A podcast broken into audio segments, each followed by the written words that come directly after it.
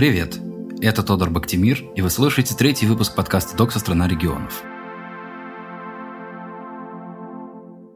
В прошлом эпизоде мы говорили с Валерой из Сыктывкара, журналистом и активистом, который популяризует этническую и региональную идентичность коми. Коми – это финно-угорский народ, и сегодня мы продолжим исследовать финно-угорский мир России, но уже в другом его уголке. У нас в гостях Дарали Лили из Ижевска, столицы Удмуртии. Деятельность Дорали так разнообразна, что у меня вряд ли получится емко ее описать, так что оставим это ей самой. Пока могу только сказать, что мы попробуем узнать, как живет национальная интеллигенция, как трансформируется удмуртский язык и почему коренным народам Поволжья трудно отделить городскую культуру от сельской.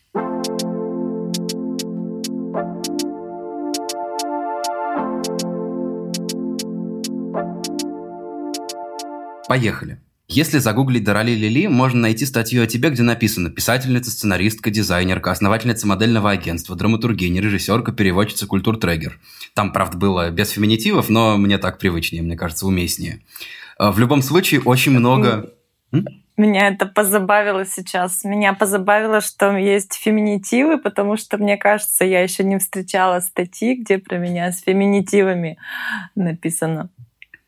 Да, я просто когда как-то готовился к интервью с тобой, немножко записал для себя, вот, и подумал, что уместнее говорить вот так вот. То есть, да, поскольку ты писала романы, о которых ты говорила, что это женские романы. Ну и вообще мне просто самому так привычнее. Но в статье было в мужском роде, тем более, что это было какое-то такое республиканское издание, наверное, mm-hmm. более консервативное. Я могу объяснить логику на самом деле. Просто в удмуртском языке нет категории рода, и если честно, мне настолько не важно вообще женского, мужского. То есть я в какой-то такой категории универсальной. Потому что мыслю на удмуртском языке и понимаю, что можно вообще сказать словом «гожьяшкиш», и это будет относиться и к писателю, и к писательке. Угу.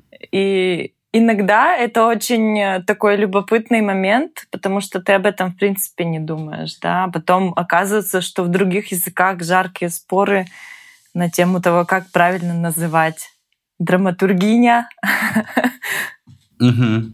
Понял. Но сначала я хотел бы спросить, что для тебя актуальнее всего сейчас? Чем ты занимаешься в последнее время? Ну, это вообще очень сложный вопрос, такой жизненно важный, да, когда мы выстраиваем некую стратегию жизнетворческую, что важнее. И с одной стороны, с детства, я помню, у меня был такой момент, когда я очень четко поняла, что я буду писателем, что я буду писать э, тексты, романы, стихи, не знаю. А с другой стороны, я не могу находиться только в плоскости текста. То есть э, я э, с таким своим критическим мышлением постоянно нахожусь в ощущении того, что мне нужно преобразовывать этот мир, постоянно работать над тем, чтобы он был более соответствующим мне, моему видению этого мира. И все, что я делаю, на самом деле подчинено как бы вот этой потребности э, жить в другом мире, в каком-то более подходящем, наверное, более удмуртском, более таком ну, этот опыт жизненный, который у тебя есть, да, он все равно переносится там. Жизнь в Венгрии переносится на Удмуртию. Хочется делать э, что-то очень современное, национальное, но очень современное. Поэтому все последние проекты сильно связаны вот именно с этим преобразованием культурного поля. Это и мероприятия, разные культурные ивенты, это и дизайн одежды, какие-то музыкальные проекты, в том числе лаборатории — так далее и тому угу. подобное. А что еще хотел спросить в начале? Насколько я знаю, большинство удмуртов носит имена и фамилии, неотличимые от русских. А ты нет. Вот расскажи о своем имени. Это псевдоним? Он как-то переводится? Да, это псевдоним. Вообще слово Дарали – это удмуртское имя. Насколько я знаю, оно пришло к нам из Индии, потому что Дарали Кушет или Дарали Басма – это такой материал индийского происхождения, который караванными путями к нам приходил. Дарали несколько значений. Либо это парча, либо это ярко-алый э, платок, цвет ярко-алый. То есть можно сказать, солнце взошло, как Дарали, или покраснеть, как Дарали. А Лели — это Алена, Лена, то есть уменьшительно ласкательное от Елены. И у нас многие русские имена эм, как бы более по-удмуртски звучат, старались всегда обудмуртить, ну там Сандыр Александр или Дмитрий Митрей и много-много таких имен. На самом деле у, почти у всех русских имен есть удмуртские альтернативы. Угу. Сейчас будет, наверное, довольно странный вопрос. Я хочу спросить, каково это быть удмурткой с рождения и воспитываться в удмуртской культуре? Дело в том, что я, как антрополог и как журналист, довольно много писал о возвращении стертых колонизации идентичностей, то есть какие-то активисты-неофиты, которые осознают свои корни во взрослом возрасте. И я примерно представляю, как работает этот процесс. То есть я понимаю, как стать удмуртом, угу. но ничего не знаю о том, как быть им изначально, как им родиться. Представим, что наши слушатели вообще ничего не знают об Удмуртии, об удмуртской культуре. Можешь рассказать, чем твое детство, твоя семья, окружающий тебя мир отличались от того, через что проходит, например, русский ребенок в Пскове или в Рязани? Ну, начнем с того, что мы родились э, немножко в другую эпоху, да, то есть это еще такой постсоветский союз, практически еще Советский Союз. Я родилась в 87 году, но мое детство это начало 90-х, 90-е. Я думаю, что в городе в Ижевске на тот момент было очень много какого-то такого интереса к удмуртскому. То есть это период, когда у нас появилось много национального расцвет, ну, в том числе, допустим, в 94 году открылась кафедра, финно-угорская кафедра, где изучали и сейчас изучают финский язык, венгерский язык. То есть это вот такой период возвращения к истокам, и этнофутуризм в том числе, да, он бурно расцветает в 90-е. И я помню, что я росла в такой среде интеллигентной и очень сильно пропитанной языком, потому что моя мама работала в удмуртской редакции, в издательстве Удмуртия, то есть она меня приводила на работу, оставляла, например, садила за стол, я сидела рисовала, и вокруг меня разговаривали люди на удмуртском языке. Мы ходили в театр, на концерты, в удмуртский садик она меня водила на другой край города. Дома, естественно, все тоже на удмуртском разговаривали. И русский язык, он был, с одной стороны, в садике, в школе, потому что, конечно, несмотря на то, что это был удмуртский садик, все равно там дети были русские, э, либо обрусевшие. И в целом как бы нет такого, что полностью все на удмуртском языке. А дома, соответственно, мы все говорим на удмуртском. Папа, мама, сестра. Потом сестра стала уезжать в Венгрию учиться. Я стала учиться в музыкальной школе. Там были дети удмуртских интеллигентов. Короче, вся жизнь, она вот в этом, в плоскости удмуртского. При том, что по телевизору везде все там западное. Это я вообще считаю, что я выросла на всяких диснеевских мультиках, на боевиках. Пола Верховина, я не знаю, мне очень вообще нравится западная культура, но при этом я себя полностью удмурткой ощущаю. И я думаю, что очень естественно уживается в России какая-то вот эта история с двуязычием, с многоязычием. Дома ты в одной среде, в деревне ты в другой. Вот как бы ты приезжаешь в деревню, ты там с дедушкой, бабушкой, с деревенским, естественно, ты со всеми говоришь на удмуртском. А сейчас, к сожалению, в деревнях уже очень сильно обрусевают, и это совсем другая жизнь я думаю. Вот я как раз хотел сказать про сельскую местность, что большинство людей, которые вот с рождения, там, с детства говорили на языках народов Поволжья, большинство людей, кого я знаю, это люди из сельской местности, вот так, с таким как бы деревенским бэкграундом. И я как раз хотел сказать, что это, наверное, очень интересный, необычный, нетипичный experience, когда ты воспитываешься на удмуртском языке, да, может быть, не целиком, но с большим влиянием этого языка, этой культуры, но в городе. Угу. Вот эта вот среда, о которой ты говоришь, удмуртская интеллигенция – Большое ли это сообщество? Существует ли оно вот сейчас так же, как в твоем детстве? Уменьшилось оно или увеличилось? Как оно живет и как оно появилось? Это сообщество, оно существует, просто оно меняется. То есть оно уже гораздо более обрусевшее. Я помню, в моем детстве еще были елки на удмуртском языке. Сейчас уже такого нет, насколько я понимаю, в городе.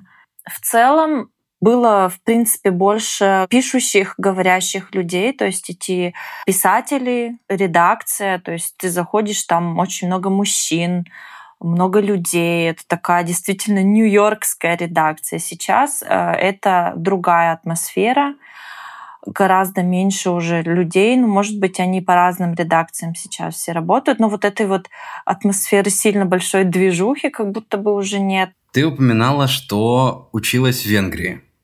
Чему ты там училась? Как ты решила туда поехать? И не думала ли ты там остаться? Да, я когда стала думать, куда поступать в университет, я, можно сказать, э, очень быстро для себя решила, что я поступлю туда же, куда поступила моя сестра. Она как раз поступила после открытия финно-угорской кафедры в наш Удмуртский государственный университет. Тогда это называлось факультет удмуртской филологии, сейчас это Институт удмуртской филологии, финно-угроведения и журналистики. И есть при факультете, при институте возможность стажироваться в Европе. И, в общем, по этим программам можно поехать и учить венгерский. В общем, я поступила на удмуртскую филологию и на венгерский язык. Мне очень нравилось всегда. Я как-то быстро учу языки, то есть получаю на самом деле удовольствие от этого процесса. В общем, поехала я в Венгрию учиться и жила, можно сказать, полтора года в общей сложности. И как тебе там? И это на меня сильно повлияло. Ну, то есть можно жить не только, будучи как бы республикой, да, сохранять э, свою, свой язык, культуру, но будучи частью большой страны России, но если, допустим, у тебя маленькая страна, то твоя культура, она как бы не подчиняется какому-то центру, да, Москве. То есть она не ориентируется на э, какой-то канон российский, а есть э, какие-то другие формы бытования. Я думаю, что в какой-то степени я вдохновилась вот этим вот индивидуальным путем да, развития венгерского языка, венгерской литературы, в том числе это и театр, это и драматургия, это и киносценарии. Поняла, что удмуртский язык и удмуртская литература, вообще удмуртская культура могли бы развиваться тоже там по модели там венгерской или эстонской или финской. То есть ты же представляешь как бы твою культуру, свою культуру очень полноценной, тебе не хочется, чтобы Uh, удмуртский язык существовал только там в газетах, журналах, да, то есть хочется представлять, что есть кинематограф, что есть телевидение, не знаю, музыкальная культура, что есть разные музыкальные жанры, что есть мода. То есть это такая полноценная городская культура. Удмурты, которые переезжают в город, казалось бы, вот второе поколение, рожденное в городе, они должны составлять вот это ядро интеллигенции и делать здесь городскую удмуртскую культуру. Но, блин, они все обрусевают. Видимо, э, так не складывается, никогда так не сложится, что дети переехавших в город и рожденные здесь уже ребята будут на удмуртском языке делать свою удмуртскую культуру в городе. Я не знаю, она не получается. То есть удмуртская культура деревенская. И дискотеки, которые делаются в городе, они тоже деревенские, несмотря на то, что они проходят в городе. А вот почему так? У тебя есть какие-то предположения? Почему не получается перевести культуру из сельского формата в городской? Это же, наверное, естественный процесс для всех. То есть все этнические сообщества через это когда-то прошли? Я думаю, от того, что удмуртов с каждым годом становится все меньше и меньше. И в итоге наши активисты — это многостаночники, которые живут днем и ночью своими проектами, как вот, например, Богдан Анфиногенов, который делает удмуртское интернет-радио, о, интернет-телевидение Даур ТВ. Мне кажется, он настолько вот болеет своим детищем, что он все свое свободное время готов отдавать. И это действительно очень большая работа, признание требующее. Да, да, я немножко знаком с Богданом, если я правильно помню, я э, был на его выступлении на фестивале языков в Петербурге да, там, лет 5-6 да, назад. Ездил. Очень круто. И вот таких людей, как бы действительно старающихся удмуртскую культуру выводить на новый уровень, их немного. И тяжело, то есть физически не хватает э, классных кадров, специалистов. Хотя мы очень много работаем с молодежью. Мы работаем, мы пытаемся их вербовать. Это действительно так и есть. Мы вербуем молодежь в удмуртское движение. Я думаю, что все вербуют, все как бы какие-то национальные специалисты, да, и в других республиках стараются подтягивать молодых, чтобы они активно как-то себя проявляли в городе, но в итоге, конечно, что случается с молодежью? Молодежь стареет, в какой-то момент она уже не хочет заниматься активизмом. Ты говорила, что удмуртов вообще становится меньше, и действительно, я смотрел статистику э, между переписями последними, по которым есть данные, это 2010 год и 2002 год. И по последней переписи удмуртский назвали родным языком меньше 60% людей, которые считают себя удмуртами по национальности. И за вот эти 8 лет между переписями число людей, которые указали удмуртскую национальность, само по себе, даже не говоря о языке, упало почти на 85 тысяч человек. Почему это происходит? Есть ли какой-то вот серьезный сдвиг, который ты можешь наблюдать на протяжении своей жизни? Заметно ли в быту, что удмуртов все меньше? Ну, люди не говорят на родном языке, потому что им негде на нем разговаривать. Язык не используется повсеместно, да, то есть его на телевидении нет, на радио там какие-то определенные только часы. Ну, везде это какие-то небольшие эфиры, то есть мало времени уделяется нет его в городском пространстве. То есть, чтобы удмуртский язык появлялся на остановках, я, я клянусь, приходится каждый раз писать какие-то письма, как, ну, то есть нет каких-то нормативов. И эти нормативы, я не знаю, кто должен делать, опять же, активисты, потому что государственные структуры, они не готовы этим заниматься. А ты думаешь, это какая-то осознанная политика государства или это просто безразличие и лень? Не до конца понятно, как это государство должно делать. Все это начинается же всегда понятно, что с активистов, с бизнеса, но удмуртских бизнесменов нет. То есть если бы у нас были свои какие-то бизнесмены, которые хоп, открыл кафе на удмуртском языке. Но как он откроет кафе? То есть были уже такие прецеденты.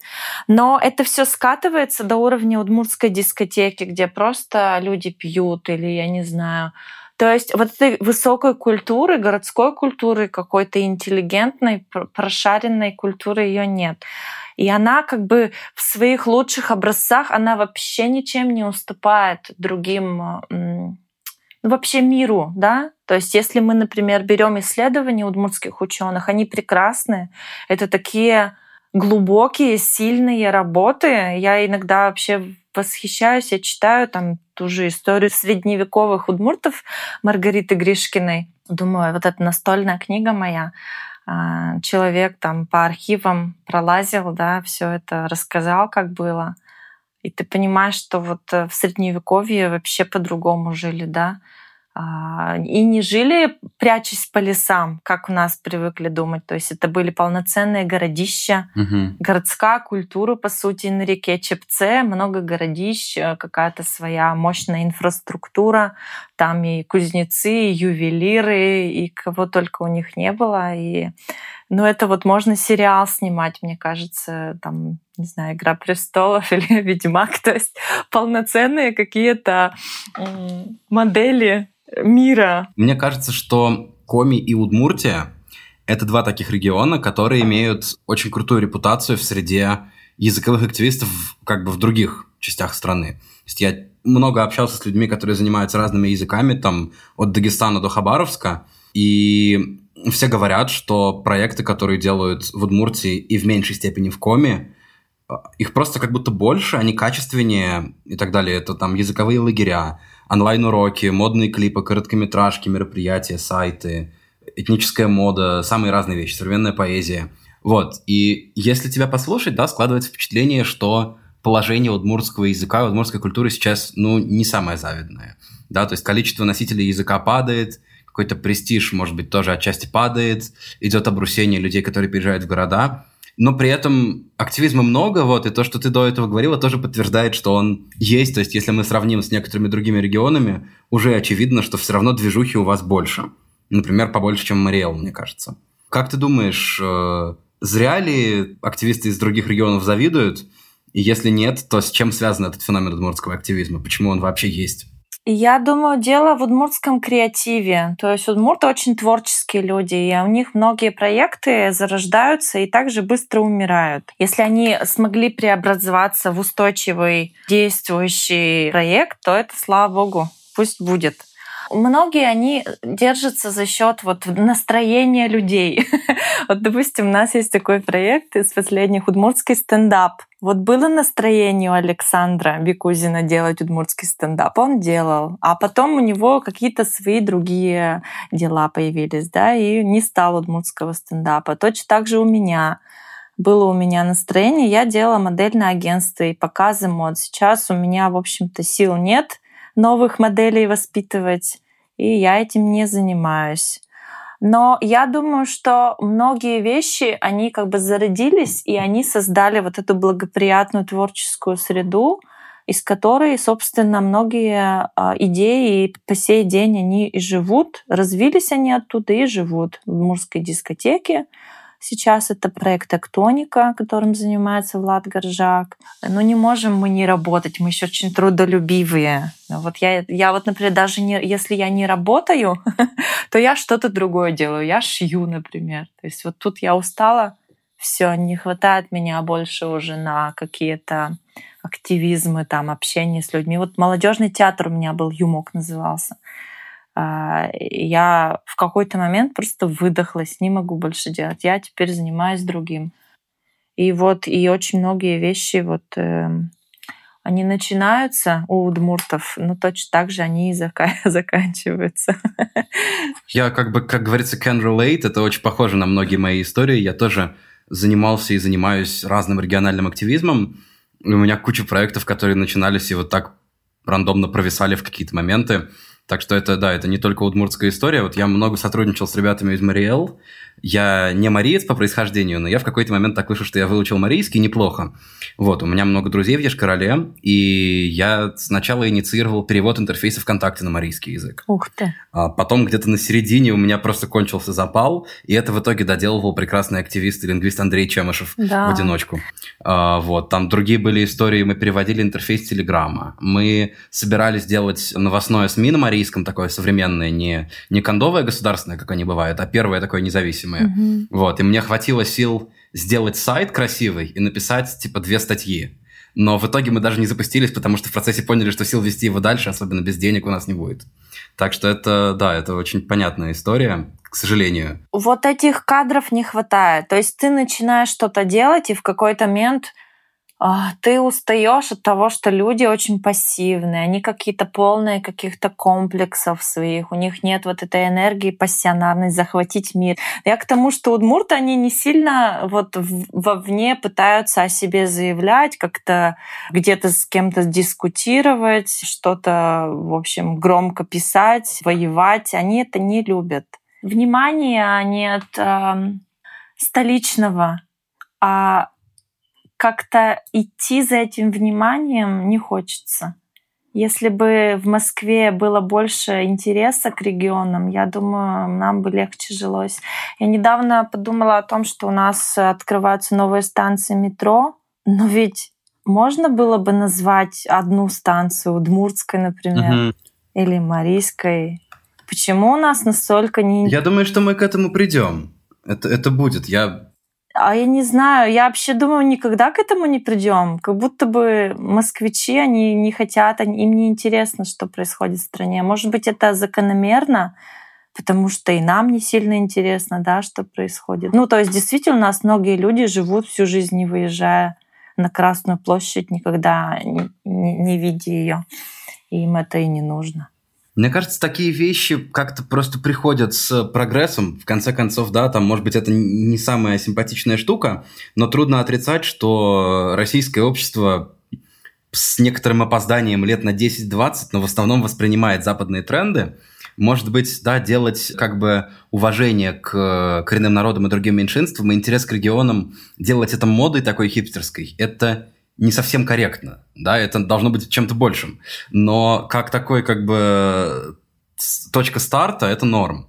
Вот, и мне кажется, что сейчас вот эти вот региональные идентичности и интерес к своим корням, а тут надо сказать, что там, да, среди многих москвичей и петербуржцев, которые считают себя просто русскими, очень у многих бабушка или прабабушка или прадедушка, у кого татарин, у кого удмурт, у кого еврей или еще кто-то. Вот, и мне кажется, что в последнее время, в последние годы и даже месяцы, особенно в контексте переписи населения, очень много про это стали говорить, то есть, ну, с одной стороны, просто люди там в соцсетях, да, из крупных городов, стали писать об этом больше, задумываться о своих предках, задумываться о разных регионах, где у них был какой-то опыт жизни, что вот там, мол, я там провел детство в такой-то как бы далекой области, я это не ценил, а сейчас понимаю, что это на меня повлияло и так далее. Вот такие вещи. И с другой стороны, в медиа там и, и какие-то федеральные э, СМИ и «Медуза» и так далее пишут про это больше. Мне вот кажется, что лет за 20-30 все будет, потому что, да, какие-то культурные тренды мы с Запада берем, там, музыку, еду, фильмы. Я думаю, что и до социальных тоже дойдет, я очень надеюсь. Ну, наверное, дойдет. Просто к тому времени уже не будет и носителей языка нормальных, которые будут понимать там удмуртскую литературу, полноценно читать. То есть это будет что-то такое очень законсервированное, там костюмы, что музыка где-то сохранится, может быть, отрывочно, я не знаю. Мне бы хотелось полноценно видеть живой язык. И хотелось бы интерес у людей видеть эм, у русских, у других народов, к регионам. Ну вот мне, например, всегда интересно, чем живут соседние регионы. Мне очень интересно, чем живет Мариэл, что в Коми происходит, что в Чувашии. В Башкирию очень хочу съездить, мечтаю просто. И хотелось бы, чтобы наши люди, россияне, интересовались языками России. И мне грустно, что у нас на центральном телевидении нигде нет нет вообще ну, никаких вот э, эфиров, ничего, знакомящего с языками России, например, с культурами России, не знаю. Я думаю, что какая-то есть другая политика, другое, другой путь объединения. И вот важно, эм, видимо, важно нам на данном этапе нашей истории быть э, одним большим российским государством, видимо, против каких-то других идеологий. Мы несем сейчас нашу российскую идентичность, которая нас объединяет. Ну, действительно, у нас много общих культурных кодов, там, наша история объединяющая, это факт. Но есть еще и какие-то свои а, другие чисто удмуртские объединяющие темы, да. Хочется, чтобы люди про них не забывали здесь, будучи удмуртами. Не знаю, что, что бы повлияло на них я на этот счет всегда говорю, что вот это вот единство России, да, которое постулируется русскими националистами, что вот там есть как бы русский государствообразующий народ, и есть там удмурты, марийцы, коми, татары и так далее, как младшие братья, и все в составе единой страны с общей культурой. А, я всегда на это отвечаю, что мне кажется, что это единство, оно имеет в основном советский генез.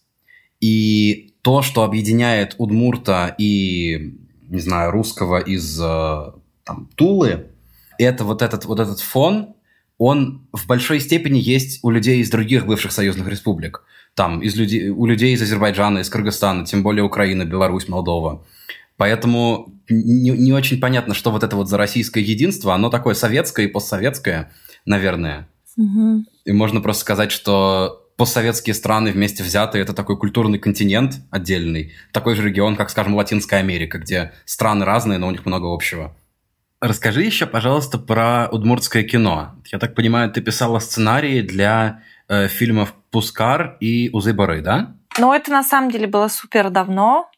И мне кажется, вот это как раз история про креатив, но не про системность. Был на тот момент ресурс в лице поляка Петра Палгана, и получился фильм. Как только этот ресурс исчез, то и вся история с кинематографом закрылась, закончилась. А какая вообще была реакция у людей на эти фильмы? Какая была аудитория? Что, что люди говорили, кто их смотрел? Ну, это в целом такой период расцвета какого-то молодого, творческого городского в Ижевске. Я еще это связываю с периодом руководства страной Медведевым. Мне кажется, вот как-то совпало еще в целом вот это вот какая-то немножко другая mm-hmm. атмосфера.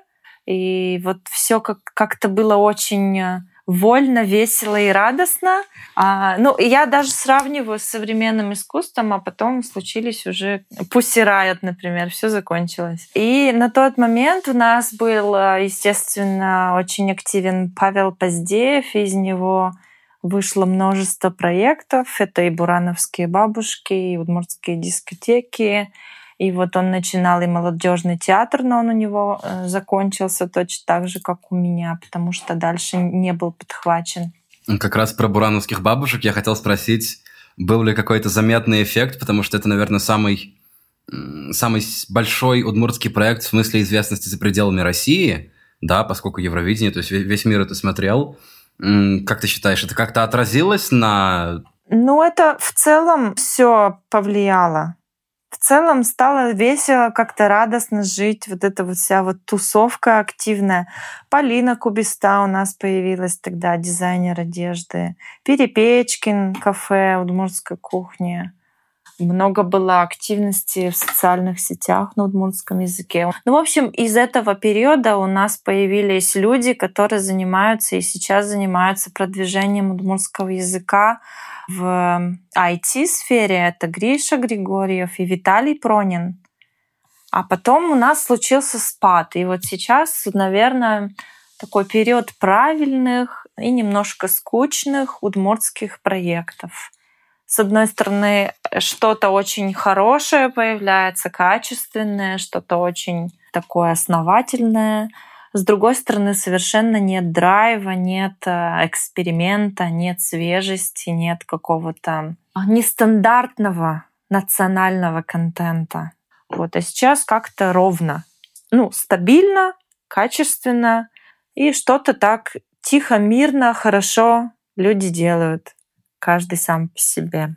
А, наверное, последнее — это для слушателей. Если кого-то заинтересовала удмуртская культура, особенно вот ее современные такие активистские проявления, за кем бы ты посоветовала следить из тех, кто вот занимается современной культурой сейчас? Любые проекты, там, вот опять же, вот от одежды до музыки, что угодно. Если не говорить о каких-то институциональных организациях, я думаю, что это э, Надежда Касаткина, театр мод Питеран, это Игринский район. Сейчас вот у них есть студия Киарт, ну, руч, ручная работа, скажем, ручное искусство.